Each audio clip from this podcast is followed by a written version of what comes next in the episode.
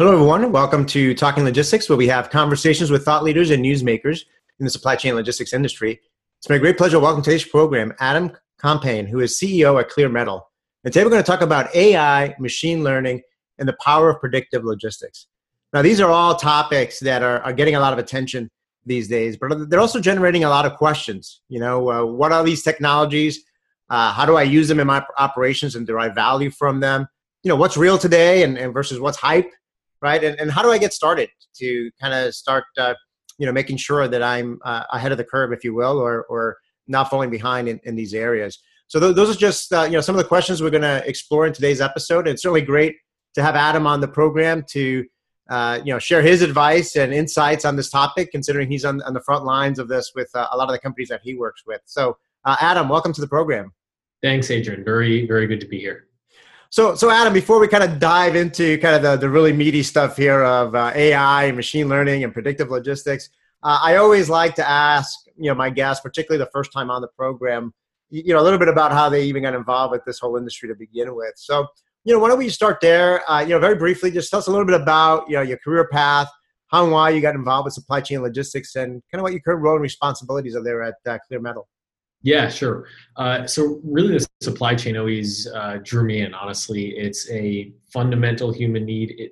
The scale of the industry is unbelievably large and complex, and I also know pretty challenging. And so it was actually after finishing a number of years, 5 years at Google, working on their latest technologies, and then going back to Stanford to get my MBA, that I finally decided to get into the industry, going over to Hong Kong and working at Double O for a short amount of time, and really seeing from their perspective, from a service provider's perspective, how challenging this industry actually is, all the things that they have to deal with to serve shipper customers. And from the flip side, everything a retailer or manufacturer has to go through to really get things from where they're made and where they have them, all the way to where consumers at the end of the day need them.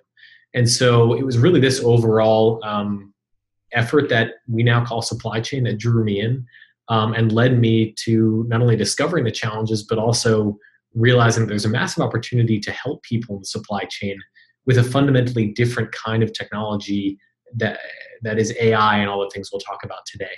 And so that's the shift from my background being squarely in technology and shifting over to the shipping, logistics, and supply chain industry. My role at ClearMetal is the founder of the company and CEO. Therein, a lot of different responsibilities, but namely what I find myself doing today is working with our customers to understand exactly what they need in this new era of logistics and supply chain, and evangelizing in a sort of way, educating folks in the industry about how they can leverage the latest and greatest technologies coming out of places like Silicon Valley for the benefit of their own operations, for the benefit of their service providers, and for the benefit at the end of the day of end consumers. Yeah, no, that's a great that's a great background. I mean, you don't hear too often companies leaving Google going into the logistics industry. So I think that's great. I think it also shed some light on, I think for a long time supply chain logistics, a lot of particularly young professionals didn't even think about that as a career path.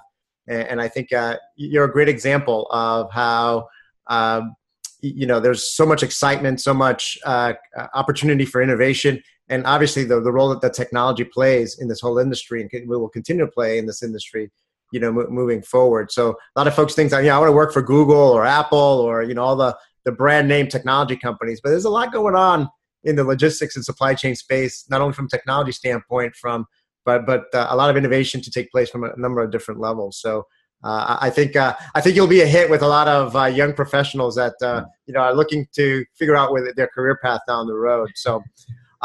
So let's now talk about this topic, right? I mean, because I agree with you. I think there's a lot of education that needs to take place. There's a lot of conversations that need to take place to really understand, the opportunities and the power that technology can play in these areas.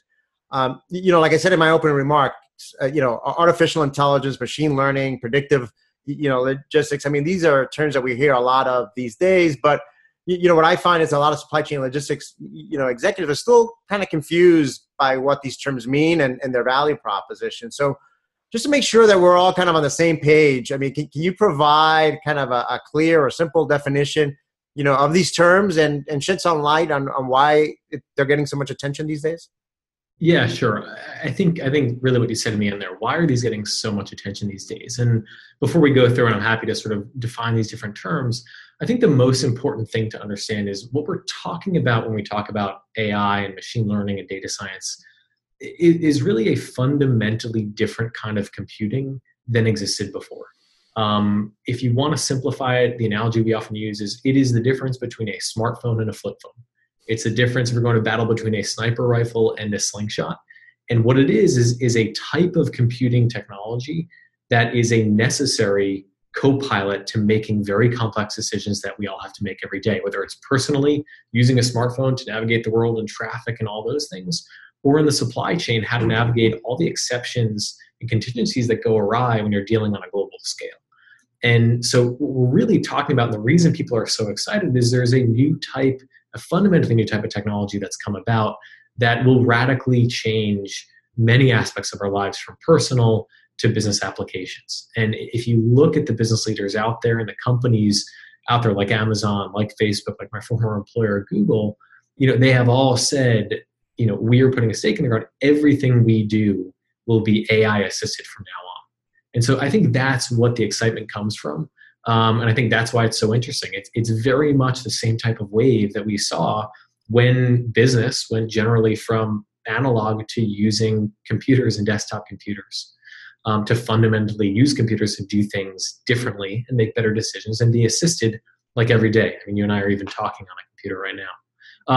But I think to ground that, let's talk about the actual definitions. So when we speak about AI, it obviously stands for artificial intelligence.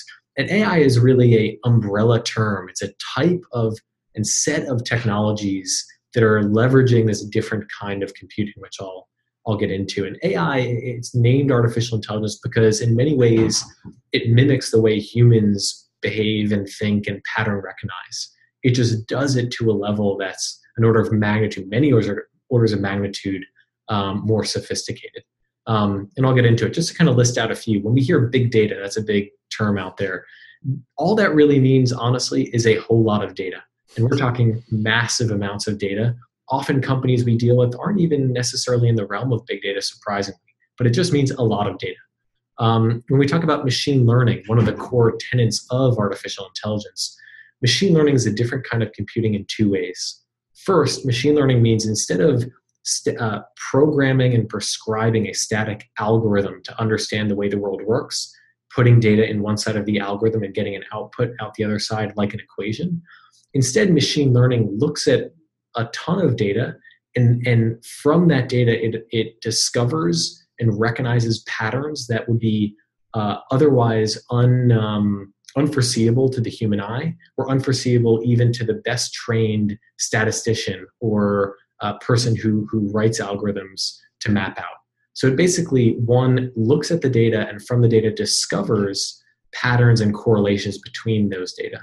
Secondly, what machine learning does in its name is every new piece of information or data it receives, it will actually learn over time, right? So this is mimicking the way humans do it, but in both camps, it can see patterns and correlations far better than we can, and it can learn with a level of perception that is far beyond, at least me. And so that's really what that means. And another popular term I'll bring up now is IoT. That's really the Internet of Things. That is physically making physical assets into digital ones, often by equipping them with physical hardware and creating sensors out of them. And in our view, that's really just another source of data, whether you manually input data or whether you capture it from a sensor. It's really all just inputs of data. But really, I think the fundamental thing to take away is this is a type of computing that moves far beyond statistics and static algorithms, and is a learning type of system that can see things far better than we can. Yeah, no, I think I love your definitions because they are, I love the analogy of the smartphone versus the flip phone, because I think most people can recognize that. I think, I know that a lot of people early on might have resisted the smartphone, but I don't think, aside from maybe a grandparent or two here or there, might be still holding on to the flip phones today, just because it's become such a pervasive part of how we live up both our personal and business life. Thinking about a kind of a new form of computing, I think, is also a helpful, paradigm there to kind of, one of the things I wrote recently was we have to unlearn supply chain management. I wrote a post kind of titled that. And in many ways, it's saying, you know what I hear a lot from supply chain logistics professionals is that they're tasked with trying to make smarter decisions faster. And what they're finding is that their existing technologies, their existing processes, organizational structures, so on and so forth, are just not keeping up with the rapid pace of decision-making that they need to make. And that's the way I kind of put it into context. These new technologies, things like artificial intelligence, machine learning, and kind of the underpinnings is really kind of the next evolution in helping companies make smarter decisions faster. Do you see that as well? That's exactly it. And honestly, why we started the company. When I was in Hong Kong and deeply researching and speaking to people in the industry, what became very clear is that people, after a few decades of working in supply chain, had actually become very strong at making the decisions they needed to make, the caveat being with the tools that they had in their hands. And what was clear is that they simply didn't have the right technologies and tools in their hands, the right tools to make sense of the 800 million booking revisions that happen per year, the how many millions and billions of permutations and combinations of things that can happen when you're trying to manage a supply chain. And so the company was started to equip supply chain operators, largely in the retail and manufacturing space, with that better co-pilot and tool, in the same way you and I don't leave the house without a smartphone in our pocket. And the name of the company, interestingly enough, is named after that. It's named ClearMetal because what we saw was supply chain operators focusing largely on the physical operations and physical economies of scale to solve problems.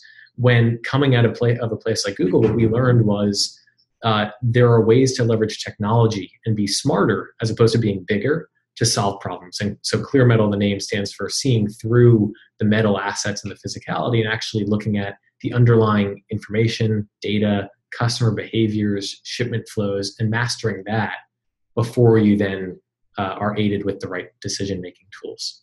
Yeah, and I was going to say, I'm glad you tied it in with the name of the company, because I was kind of curious at how the company came about, the name came about.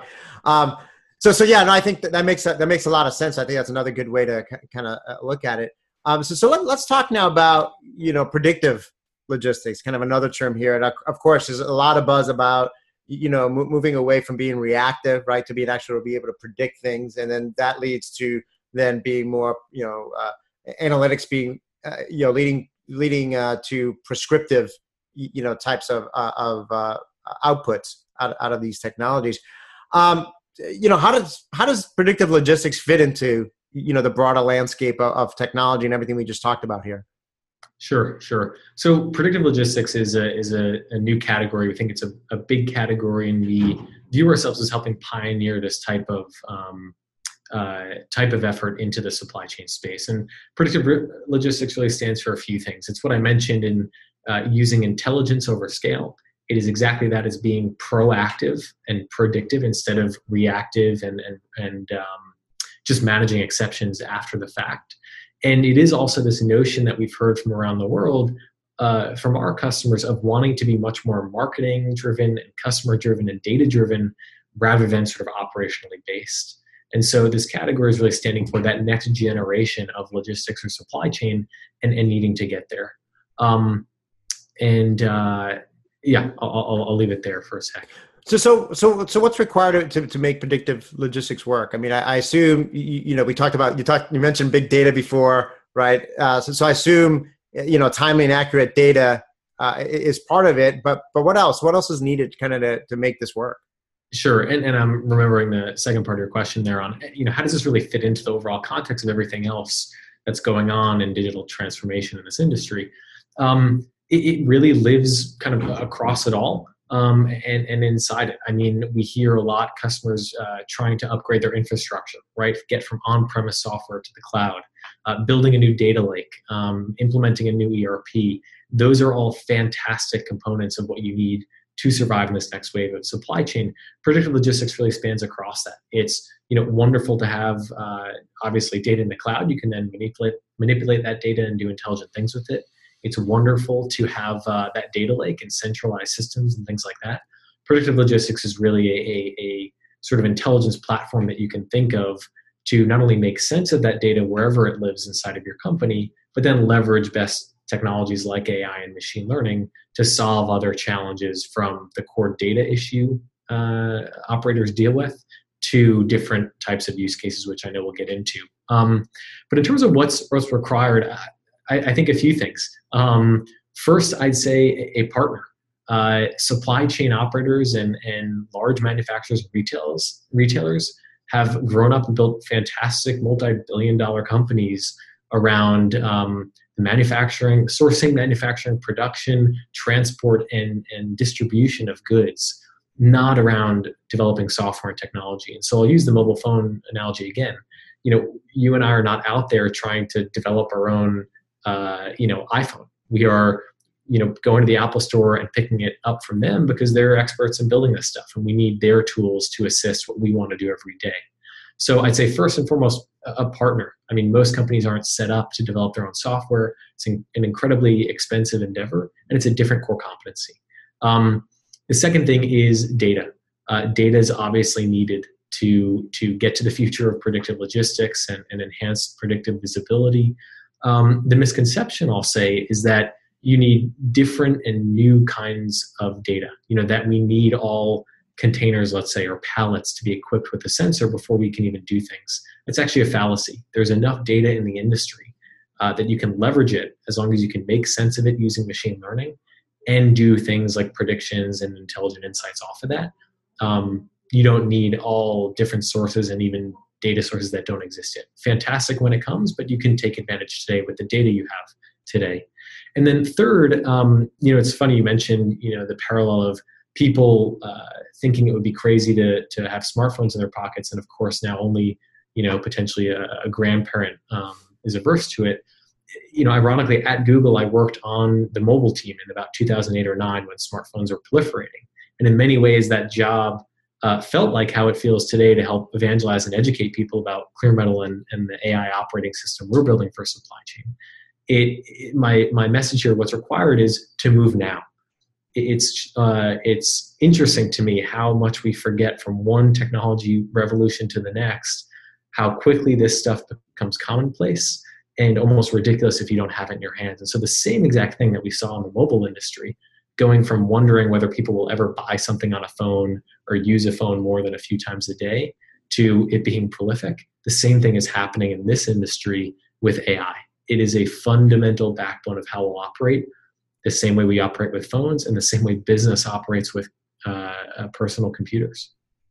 Yeah, I've witnessed some of that myself throughout my career. I always tell the story when I worked back at Motorola back in the early to mid 90s, and the internet and the web was just about to, was just making inroads, if you will. And Motorola would not allow for a long time, employees to access the web. They had a lot of serious concerns about, employee productivity, people surfing the internet for sports sites and inappropriate sites and just wasting a lot of time. And it was not more than 3 years later that we had the .com and e-commerce and everything else, so it kind of was this wave that, took over. And same thing with, even the Motorola too, with the cell phones, right? They missed the analog to digital wave. And they also were late to the, standard phone to the smartphone as well. And we see what repercussions were there. I just want to, with regards to data, and I love the point that, you don't need, you don't need to have, everything, internet of things enabled to, and all that kind of, future data, if you will, to make this possible. You can use some of the data you already have. But I think some of the limitations that with the data we already have for a lot of companies is that, it's either not complete, it's not accurate, or it's kind of latent, right? Because there's a lot of EDI in this industry, right? So it's batch oriented, and so you're seeing things or companies move more towards web services and APIs, and obviously just using more wireless type of capabilities to transmit information. Are you seeing that as well in terms of as a way to reduce some of that friction, or at least improve the quality of the data? Exactly. I think the misconception people have is that you can't take advantage of, just call it AI, until you first solve this data challenge, right? The dirty, siloed, inaccessible, unusable, unclean data. The reality, and our company is a perfect example of this, is that we use AI to solve the data problem. And so they're very much intermingled. And we absolutely agree that the first order problem is really that data challenge that everyone deals with. And I'll give you a very tangible example. The 315 message set, container movement events, come in, out of whack, unsequenced. They have missing data elements, duplicates. Often it doesn't make sense and it's not readable. Our company has spent, I'll admit, honestly, over half of our development and engineering time with literally some of the top AI engineers in the world from Stanford and elsewhere, solving that core data challenge, getting the 315 message set, sequencing it properly, cutting out the duplicates, filling in the gaps, and mapping it to what we call our global schema so that the data exists from EDI in API format to then make sense of and do intelligent things with. And anyone saying that you can just throw a machine learning algorithm at the current set of data and have it, speak magic, that's not going to happen. And so it is so crucial to first have the application of AI solve that. And that's exactly what we've done because it is such a massive problem.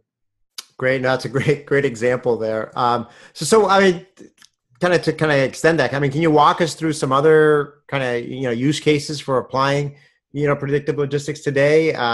What industries or types of companies are some of the early adopters here? Sure.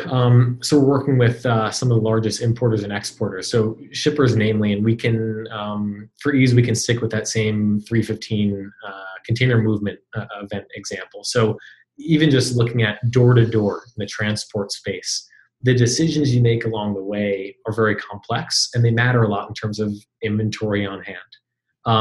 So if you're thinking about in the planning stage, right, determining whether or not a purchase order should then get booked and go on air versus ocean, that's a difference between reliability and a lot of dollars. And so at the outset, using a technology like the ones we're deploying, a supply chain operator or a transportation manager could make the decision pre-booking whether or not they need to stay on that service string with a certain carrier, switch to another, and be given confidence intervals about the likelihood that that shipment will arrive on time and when they need it.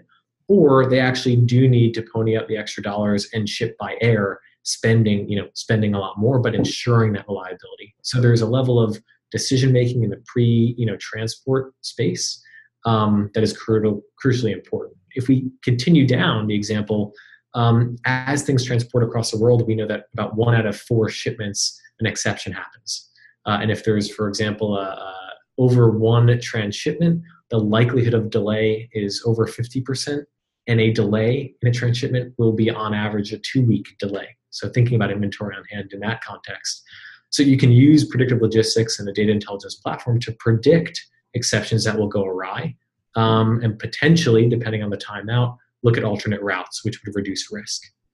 Ongoing, whether you're a shipper yourself or the 3PL managing that shipper, you can give better customer service by alerting that importer or alerting the end consignee of that cargo that things will go awry or be late to allow them to plan. In the terminal space, we also hear a lot about this, that there is so much inefficiency wrapped around the drayage opportunity and not being able to see when your container is available for pickup, that using the same kind of tool, you can predict and see visibility within the port to understand when to come to your box, on and on and on, all the way even into arrival at the warehouse. We were speaking with a very large European retailer explaining how useful our capabilities would be for helping staff labor and optimize bay usage at their distribution network if they're better able to predict, especially in peak season, the arrival times of those containers. So again, this is not end-to-end. We're just talking the example of door-to-door and just using sort of 315 message-like information to increase efficiencies across the whole chain. Yeah, no, those are great examples. And, to touch back on kind of the data piece a little bit, as far as the predictive piece, there's a lot of discussion today about integrating, third-party data out there around, let's say, weather events or, traffic, things like that. Are those other inputs that go into this to help kind of with the predictive component of this? Yeah, absolutely. They do, and our system is built for that. What's important to remember is the data you need, and the data you need certainly depends on the use cases that you're going for. So, you know, there sort of seems to be a little bit at the start of an arm race out there where whoever has the most data wins. And, you know, if we were to take in Twitter signals and, you know, microwave signals, that would be even better. You know, for some use cases, yes. But the important thing to do when getting into these new technologies, and the genius that comes, is the application of the technology to the problem, not just the use of that technology or the use of a lot of data. So to answer your question, yes, third-party data is infused and in many ways makes things better. But it's not just about, you know, who has the most data. Yeah, no, I love that point, because I've said that myself a lot of times, and I've had others, you know, say the same thing. You know, sometimes the worst thing a company can do is kind of, you know, chase the next new shiny thing, right? So, you know, they may be excited by what we're talking about today, AI and machine learning and predictive logistics, and they might say, hey, we got to get this technology in here. But if they don't really understand or have a problem defined, or understand what is it exactly that they're trying to solve, or what business benefit are they trying to achieve, or, you know, if they don't do that upfront work ahead of time and truly understand kind of what the mission is, then, you know, it's going to be a waste of time, a waste of money, or they're not going to get to where they want to be in the most efficient way possible. So I think it's easy to become enamored with technology, but absent a clear, defined goal and strategy and mission statement and problem statement you're trying to solve, I think you could get yourself in more trouble than benefits there. Yeah, well said. Well said. So there's a lot to be done today. Obviously, I think this technology continues, you know, to evolve. I mean, how do you see, you know, AI and machine learning, predictive logistics evolving in the years ahead? I mean, you know, what kind of new innovations are on the horizon? There are so many. You know, I'll go back to what we were talking about before around how, you know, this will very soon become commonplace and table stakes for anything you're trying to do in your organization, especially if it's around optimizing, creating efficiencies, and, you know, decision-making, and especially before this world of automation that we're all trying to move to in one way or another. And, you know, I'll go back to my first comments around everything we do personally and in business will be transformed by these kind of technologies. So what are the next innovations? I mean, it's just enhancing every bit of the supply chain. But what I will say more concretely is, a company needs to set itself up for success for this future supply chain and not miss out on this wave by getting a sort of intelligence platform that really does canonicalize or make sense of the data inside its house. It can then start leveraging that data for the next innovations to come, even if it's not foreseen what use cases they have. So it's sort of, I guess the question, same phone analogy, is sort of like going into the Verizon store and asking, you know, which app they should download next. I think the more important question is, how do I get the smartphone in my hands? And then how do I access the app store, right? How do I get that technology? It comes preset with a bunch of features, but as things go, you know, new things will be developed. And our platform, at least, is being set up so that others can plug into this, or a lot of the clean data can be eventually provisioned to the company, to the retailer manufacturer, for them to innovate on top of. And so it's really about setting yourself up and not missing out on this wave, then knowing, you know, exactly which app is going to be more popular than the next. Right. But what I would say is I'd advise companies to make sure they are going at this a little bit with a holistic partner and a holistic strategy, just so that they don't end up with a string of, you know, apps and tools and Band-Aids that solve a little bit of a problem today without being able to get them to the next 10 years. So I guess to paraphrase what you just said, I mean, I think it sounds like, you know, that the right approach, or the approach that you at least advocate, would be more of kind of a platform or a foundational, you know, approach, right? Because there is so much happening in this industry and with technology moving forward, that the ability to configure, adapt, you know, whatever the future may hold, right? ultimately you need to have that kind of, to use the analogy, you need to have that smartphone, right? That can do just about anything you want it to do when you download different apps and everything else. But it's all based on that operating system, if you will, and kind of the meat of that. Is that kind of what I'm hearing? It's kind of like you want to have the infrastructure set, if you will, that's configurable, that's flexible, that's got the components of these core technologies, but let the future kind of define how those components are going to be put together to solve whatever opportunities or problems may lie ahead. Yeah, exactly. I mean, our company is strategically out to build this, as you can think of, this AI operating system for the supply chain. And our platform, for example, comes with the preset apps that we think you most need today to get valuable and tangible impact.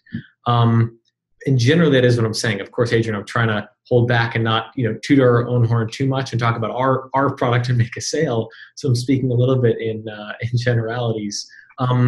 But yeah, I think, our view is, hey, there is, first, you need your data made sense of.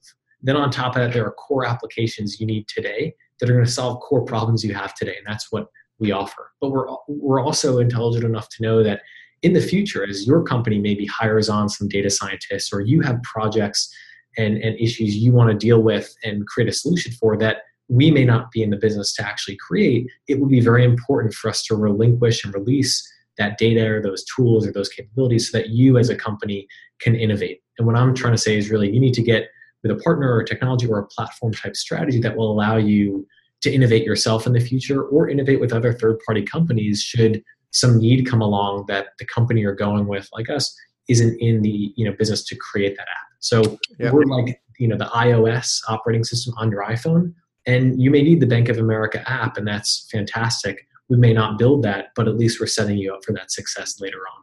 Yeah, no, got it. And I completely agree. I mean, I think, and you see some of that already today, being able to provide, companies with the tools and the capabilities for them to self-innovate as well. And be able to put that on the platform. I mean, just curious, do you see just another area that we didn't talk about today, but it's certainly generating a lot of buzz today is this whole area of virtual assistants and chatbots, like the Alexas and the Siris and all that. And certainly seen a lot in the news lately of, tech companies investing a lot of money into those areas. I mean, do you see that as the future user interface of some of these tools, where we speak to the to the software, we speak to the computers and then have it do its thing and speak back to us? Yeah, absolutely. And honestly, a lot of that is here now. But sure, I think really what we're talking about, is formats, right? And our goal, and I think all of our goal in the business of creating this kind of stuff is to empower the person to make the best decisions they can or assist them with the right decision-making capabilities. And whether that's voice interface or just serving you the right information at the right time that you need it, whatever we can do as technology creators to make your life or your job easier or your company more profitable or the industry better, that's what we're here trying to do. And it is shocking though, as you paint those examples, how even the very far future is sort of right ahead of us. Right. Well, Adam, I mean, we're kind of running short on time here, so I'm just going to go, my last question here to kind of wrap up the conversation. I mean, what actions, should companies take today to, kind of get started? I mean, and maybe what questions should they ask to, assess whether they've got some of the foundational things in place to, to ultimately achieve success in this area? Yeah, I'll give you three. I think first is move now. I mean, let's not be caught again by the wave of computers and the wave of smartphones. Move now, because very, very soon it will be, you catching up. Secondly, I'd say, get the right partner. This is a long road, and get the right partner. And the questions I would ask around that are, a deep look into the actual technology, the team that created it, the expertise behind it. And I think also the vision that the company is on and where you and they want to go together. I think that's, some of the advice that I'd offer. And I think third is, again, it doesn't require much of anything else to get started today. So keep driving with the data lake, the new ERP implementation, the IoT, research and development. But you can start today and get a lot of real, tangible value. Maybe that's the bell.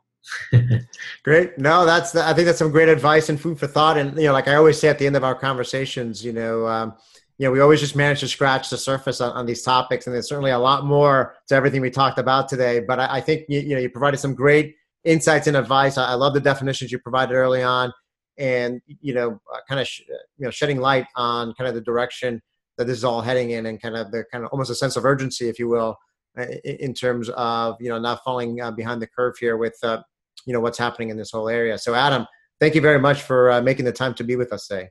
Yeah, of course. Thank you, Adrian. Appreciate it very much. And I want to thank those of you that joined us today. If you're watching this episode on demand, either at the ClearMetal website or on Talking Logistics, and you've got a question or a comment for Adam, you can post it there. I'm sure they'll be more than happy to respond via that medium. So again, thank you all for joining us and look forward to seeing you in a future episode of Talking Logistics. Have a great day.